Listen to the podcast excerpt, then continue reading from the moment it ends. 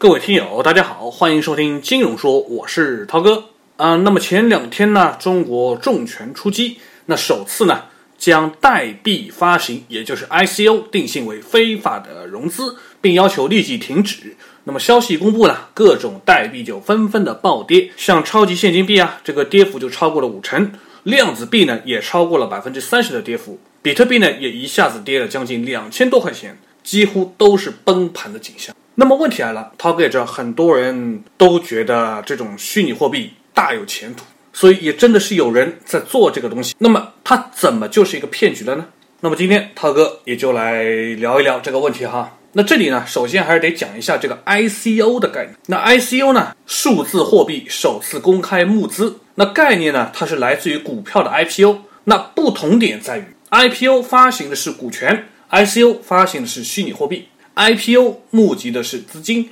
，ICO 募集的是对方企业所发售的虚拟币。那么现实生活中呢，很多的 ICO 的融资呢，都已经偏离了原来的方向。那这种虚拟货币呢？虽然不具备实质性的功能，但是却代表了一个项目它未来的收益。因此啊，那因此呢，持有这个虚拟货币的人呢，可以在未来的时间内定期或不定期的获得其他的特定的收益。那所以呢，这种数字货币就成为了一种出让股权的方式，让购买者呢获得一种权利的凭证。那听上去啊，这跟发行股票其实没有什么区别。但是这里面的问题就在于，大家也都知道啊。像 IPO，它的门槛是很高的，从材料的准备啊，到递交到监管机构审批通过，再到上市发行，中间要经过很多的环节，还要有像什么会计事务所啊、律师事务所啊、监管机构多方面的考察跟审核通过，耗时非常长。但是 I C U 呢，经过这么一套简单的设计，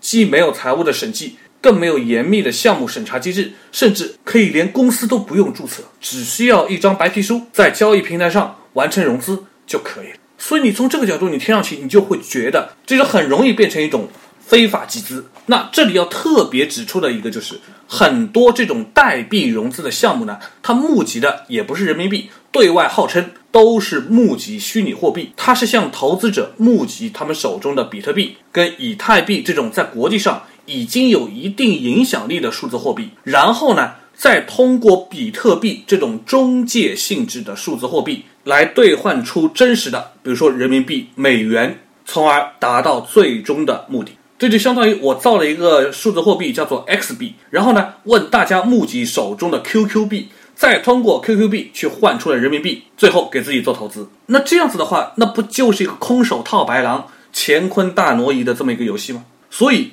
这套手法呢，也间接的其实推动了今年比特币的这种价格的飞涨。那比特币的价格呢，也一度涨破了三万人民币一枚。聪明的人，其实你真的了解，你就很快会发现啊，那这种操作方法不就是跟以前随便注册个公司在线下发行原始股票的这种非法集资没有什么分别的？所以在这种骗局之下，投资的项目的好坏是不重要的，重要的是能够搞到钱，能够融到资。所以你可以理解为，很多 ICO 的项目，它就是凭借一个这么个概念来换取了大量的钱。在出事之前，各种各样的 ICO 的暴富神话已经满天飞了。据说 ICO 随随便便就可以有百分之一百的收益，甚至百分之一千的超高回报都可以。所以呢，像一些资深的玩家就有说，像 ICO 这种东西，它的暴利其实已经超过了某些犯罪的收入了。那马克思就说过啊，如果有百分之二十的利润，那资本一定会蠢蠢欲动的；如果有百分之五十的利润呢，那资本就会甘愿冒险；如果有百分之一百的利润呢，那资本就敢于冒着被绞刑的危险；那如果有百分之三百的利润呢，那资本就敢践踏人间一切的法律。所以，像这种超过百分之一千的利润，你真的就很难想象啊。那到底现在有多少人已经参与到这个里面去了呢？据官方公布的数据呢？国内呢，像这种 ICO 的平台有四十多家，那完成这种所谓的 ICO 项目累积的这个融资的规模呢，已经超过了二十多亿，而参与的人次呢，已经也超过了十万个人。那么多人他都想发大财，那么多人都想从中捞一笔，都认为这会是一个暴富的一个最容易赚钱的方式。而央妈的这个公告一出来，这就让期待一夜暴富的人梦断了。那很多人之前所抱着的这种侥幸心理，就是他认为这种虚拟货币一定会央行给一个合法的身份的，迟早会承认它的。但是呢，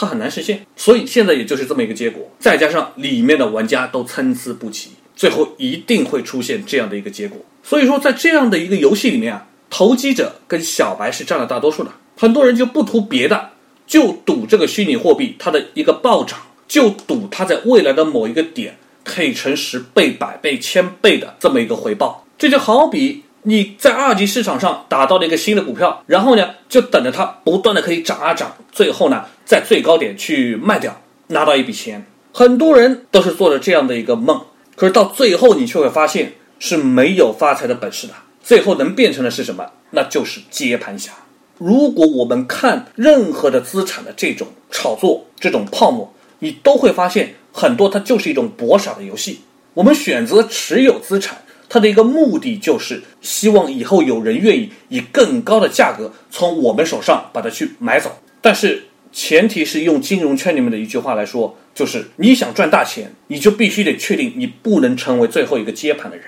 所以最后你一定就会发现，在这样的一个投资金融的一个世界里，还有所谓的几十倍、几百倍这样的一夜暴富的神话，跟很多这样的故事，用来激励人心，用来鼓舞人心。可是那些特别好赚钱的，那些能够真的暴富的生意，你会发现它都在刑法里面，因为那都是利用了人的贪念，利用了人的痴心妄想，最后。就变成了游走在刑法边缘的这种勾当。当某一天监管和法律法规都到位的时候，这就是一个崩盘的时刻。所以不管是什么，它超过预期，它拿着几十倍、几百倍这样的暴富的神话告诉你的时候，那就是一种陷阱。如果那没有那种不切实际的贪念，也就不会落到这样的一个投资陷阱里面去，那也一定不会成为一个被割的韭菜。所以我想这也是核心的关键吧。不贪婪，明白一个正常的一个投资回报，你才能够守得住钱，你才能够获得应得的回报。当那个暴富的神话不断的在你耳边出现的时候，你就一定要小心，因为可能真的崩盘的时刻不会那么的遥远。那关于比特币呢，还可以买吗？很多人都会有这样的一个疑问。涛哥还是只有这四个字：小赌怡情吧，大赌也许会伤身的。好了，今天的节目也就到这里了，感谢大家的收听，咱们下期节目再会。